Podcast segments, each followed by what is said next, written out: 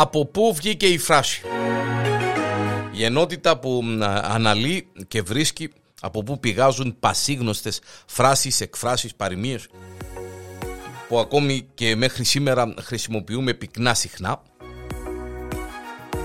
στην καθημερινότητά μας. Η φράση «Ο μήνας έχει εννιά».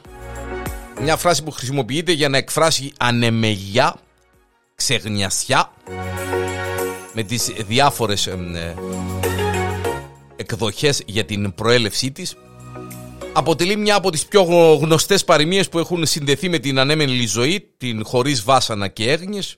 Η διάσημη ρίση και ο μήνας έχει εννιά έχει συνδεθεί μάλιστα με ένα ομότιτλο τραγούδι του συνθέτη Μιχάλη ε, Τζογλου με τη Βίκη Μοσχολιού, το θυμάστε μάλιστα, κλασικό τραγούδι, και αφήνει χώρο για πολλές και διαφορετικές ερμηνείες. Η επικρατέστερη εκδοχή για την ερμηνεία της φράσης προέρχεται από τα πρώτα χρόνια της δημιουργίας του ελληνικού κράτους, καθώς οι δημόσιοι υπάλληλοι πληρώνονταν κάθε 9 του μηνός. Επομένως, 9 του μηνός ήταν μια μέρα χαράς και ο μήνας έχει 9, τα είχα να επικαιρωθούμε και όλα θα πάνε ε, πρίμα. Η εκδοχή της ε, ταύτισης της 9ης του μηνός με την πληρωμή των δημοσίων υπαλλήλων είναι η πιο λογική. Ωστόσο ο αριθμός 9 μπορεί να ερμηνευτεί και φιλοσοφικά καθώς σύμφωνα με τον Πυθαγόρα συμβολίζει την αρμονία της φύσης. Μια ε, ακόμα ε, απόπειρα ερμηνείας της φράσης τη συνδέει με το Οθωμανικό παρελθόν.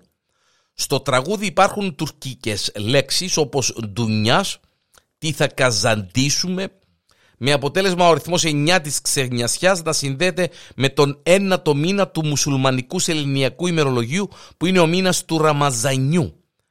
Κατά αυτόν τον μήνα αξίζει να πούμε ότι οι πιστοί μουσουλμάνοι δεν εργάζονται, προσεύχονται όλη μέρα και το βράδυ με τη δύση του ήλιου όταν τερματίζεται το Ραμαζάνι, η, ημερ, η ημερήσια νηστεία, επιτρέπεται το φαγητό σε τεράστιες ε, μεγάλες ε, ποσότητες.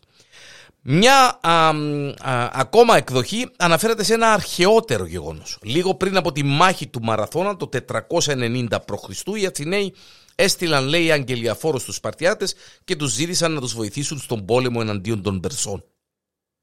Οι Σπαρτιάτες ήταν πρόθυμοι φυσικά να βοηθήσουν αλλά έπρεπε να υπακούσουν σε νόμο που τους απαγόρευε να πολεμήσουν πριν από τη γέμιση του φεγγαριού. Η απάντηση που έδωσα στον Αγγελιοφόρο μάλιστα ήταν η εξής. Είναι εννέα του μηνός και το φεγγάρι δεν είναι γιωμάτο. Δεν ολοκληρώθηκε, δεν γέμισε το φεγγάρι. Οι Σπαρτιάτες έστειλαν πράγματι στρατό μετά την Πανσέλινο, αλλά too late όπως λαλούμε. Ε, η μάχη είχε ήδη τελειώσει με τη θριαμβευτική νίκη των ελληνικών δυνάμεων.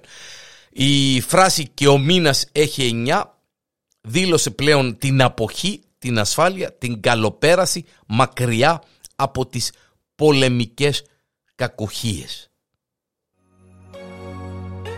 Και ο μήνας έχει εννιά. Εδώ στο Pon.com